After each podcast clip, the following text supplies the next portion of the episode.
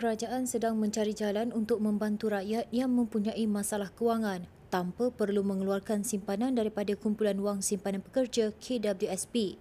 Perdana Menteri Datuk Seri Anwar Ibrahim berkata, simpanan KWSP penting kepada rakyat dan pertimbangan terhadap kebenaran pengeluaran itu perlu dibuat untuk mengelakkan rakyat terbeban selepas bersara. Beliau berkata demikian ketika ditemui selepas menghadiri program syarahan ulung kursi Siddiq Fazil di Universiti Selangor Unisel, kampus Bestari Jaya semalam. Banyak dikeluarkan, jadi yang tinggal RM10,000, RM5,000 ringgit.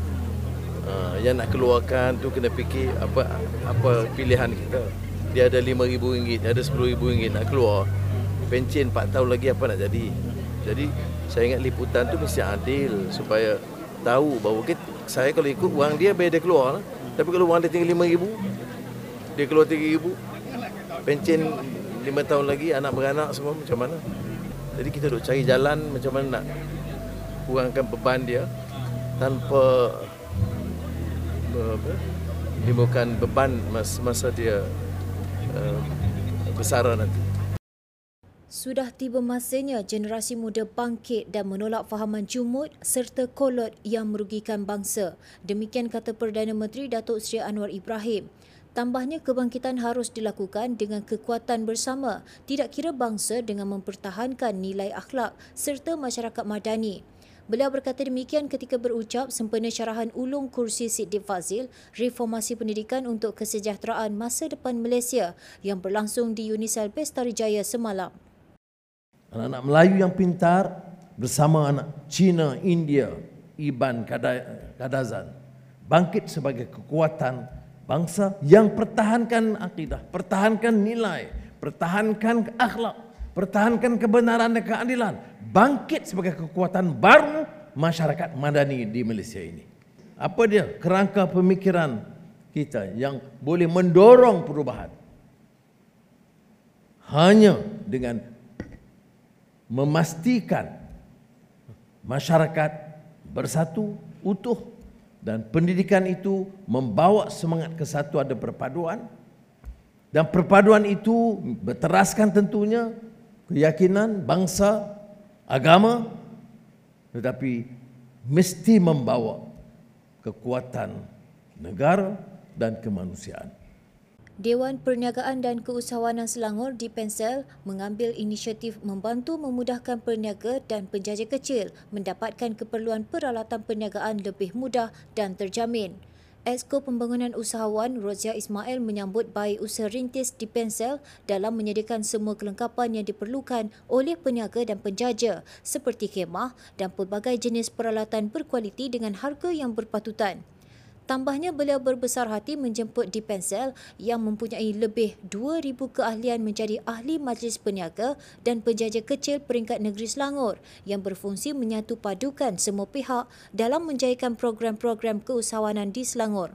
Beliau berkata demikian semasa sidang media selepas menyaksikan majlis perjanjian persefahaman antara rangkaian DPU Sendirian Berhad bersama Persatuan Penjaja dan Peniaga Kecil Melayu Selangor bertepat di Di Palma Hotel Shah Alam semalam. Rangkaian DPU Sendirian Berhad merupakan sebuah syarikat tujuan khas SPV yang terbentuk hasil perjanjian antara Dipensel bersama JW Equipment Sendirian Berhad bagi tujuan mempromosikan barang kelengkapan keperluan peniaga. Inilah satu pendekatan yang uh, yang baik yang telah pun diusahakan oleh apa pihak uh, apa ni pihak persatuan. Tetapi bukan uh, tempat pihak, pihak dewan bukan itu saja. Mereka juga memastikan ahli-ahli mereka uh, berada di dalam keadaan yang yang sebaik mungkin ekosistem yang baik sehinggalah daripada menyediakan uh, uh, memastikan mereka ada tapak-tapak berniaga uh, hinggalah mereka mendapat modal dan seterusnya mereka boleh memiliki kenderaan perniagaan ataupun equipment eh, peralatan-peralatan yang sesuai untuk berniaga. Sehinggalah mereka juga akan memastikan ahli mereka adalah uh, mereka akan terlibat dalam uh, mendapati terlibat dalam ataupun boleh merurus niaga secara cashless kita baru mewujudkan hubungan dengan beberapa persatuan. Contoh yang pertama kita dah kolaborasi dengan persatuan penjaja, persatuan pasar malam dan inilah persatuan-persatuan yang kita dah bergabung. Ahli pun mencecah 3,000 lebih. InsyaAllah selepas ini kita akan banyak lagi persatuan akan bersama. Lah. Kita menyediakan platform. Platform ni contoh nak beli barang dah ada dengan harga yang berpatutan, servis bagus. Dan yang kedua, kita ada menyediakan platform untuk dia pasarkan produk kepada IKS. Jadi semua kemudahan tu kita sediakan. Jadi pihak Dewan dah ada hari ni hadir semua. Saya kena begitu juga saya jemput je agensi-agensi pinjaman supaya bagilah kemudahan pinjaman untuk upgradingkan bisnes mereka sebab platform kita dah ready. Kerajaan negeri menyelaras semula lesen penjaja di semua pihak berkuasa tempatan PBT selepas siasatan mendapati terdapat individu yang sama memiliki banyak lesen. Esko Pembangunan Usahawan Rozia Ismail berkata, tindakan tersebut bagi mengelak amalan monopoli yang boleh menjejaskan peluang individu lain untuk mendapat lesen penjaja. Katanya semakan mendapati 77% daripada 90,000 lesen dikeluarkan semua PBT didaftarkan di bawah satu nama dan berniaga di pelbagai lokasi sekitar negeri ini. Manakala baki 23% daripada jumlah lesen tersebut pula didaftarkan di bawah satu nama dan berniaga di satu tempat dalam lokasi seliaan PBT yang mereka daftar.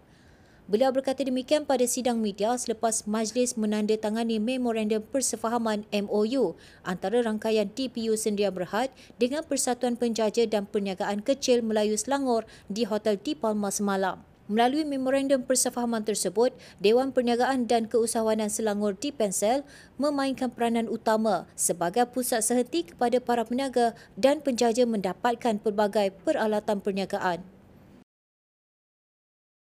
So kita tak nak ada Alibaba. Ya, itu yang saya minta mungkin pihak majlis pun boleh tengok.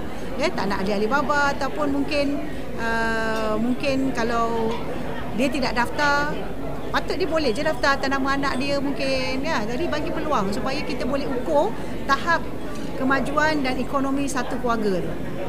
Ha, tidak ada monopoli lah. Dan satu lagi yang saya risau adalah di bawah persatuan persatuan dia guna nama persatuan penjaja sekian-sekian. Ataupun contohnya uptown sekian-sekian. Tapi dia register bawah PBT satu nama. Sedangkan bawah dia ada 300 orang. Jadi bantuan kerajaan tu tak dapat lah sebab dia tidak tidak kriteria tak kena. Ha, jadi tak dapat bantuan. Dan yang lebih lebih merisaukan bila mereka satu lesen tapi dia pula tak berniaga. Tetapi dia hanya biar orang lain yang berniaga. Ha, itu tak boleh lah. Sebab tu masalah bila kita apply lesen oh ada seseorangnya dah ada orang berniaga. Tapi sebenarnya bukan orang berniaga. Faham tak? Lesen itu dibayar tiap-tiap bulan tetapi mereka tidak berniaga. Kadang kios tu jadi tempat simpan barang. Jadi mengambil ruang orang yang sepatutnya diberikan peluang untuk berniaga ke bawah Duli Yang Maha Mulia Seri Paduka Baginda yang di-Pertuan Agong Al-Sultan Abdullah Riayatuddin Al-Mustafa Billah Shah berkenan mengurniakan watikah pelantikan kepada 10 perwakilan Malaysia keluar negara di Istana Negara semalam. Ketua-ketua perwakilan Malaysia ke luar negara yang baru dilantik ialah Duta Besar ke Amerika Syarikat, Datuk Seri Muhammad Nazri Abdul Aziz, Duta Besar ke Indonesia, Datuk Said Mat Hasrin Tengku Husin, Elias Said Husin dan Duta Besar ke Republik Filipina, Datuk Abdul Malik Melvin Castellino Anthony. Turut menerima watikah Duta Besar Malaysia ke Koalisi Hendy Ana Asan, Duta Besar ke Sweden Hafiza Abdullah, Duta Besar ke Brazil Gloria Corina anak Peter Tiwet dan Pesuruhjaya Tinggi Malaysia ke Kenya Ruzaimi Muhammad. Selain itu, turut menerima watikah Duta Besar ke Republik Czech Susilah Muhammad Siddiq, Duta Besar ke Timor Leste Amarjit Singh Sarjit Singh dan Duta Besar Malaysia ke Kuwait Alauddin Muhammad Nur. Usaha kerajaan perpaduan menghasilkan vaksin sendiri adalah jalan yang terbaik, kata Esko Kerajaan Negeri yang juga ahli Parlimen Ampang Roziah Ismail. Beliau menjelaskan ia dapat mengurangkan kebergantungan kepada negara kuasa besar bagi mendapatkan bekalan vaksin di masa akan datang.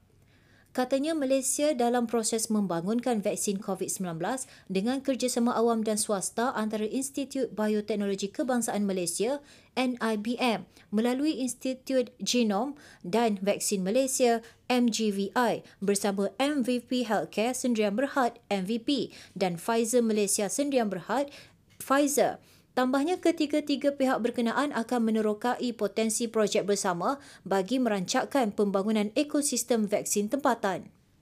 Sekian semasa hari ini, terus layari platform digital kami dengan carian Media Selangor dan Selangor TV.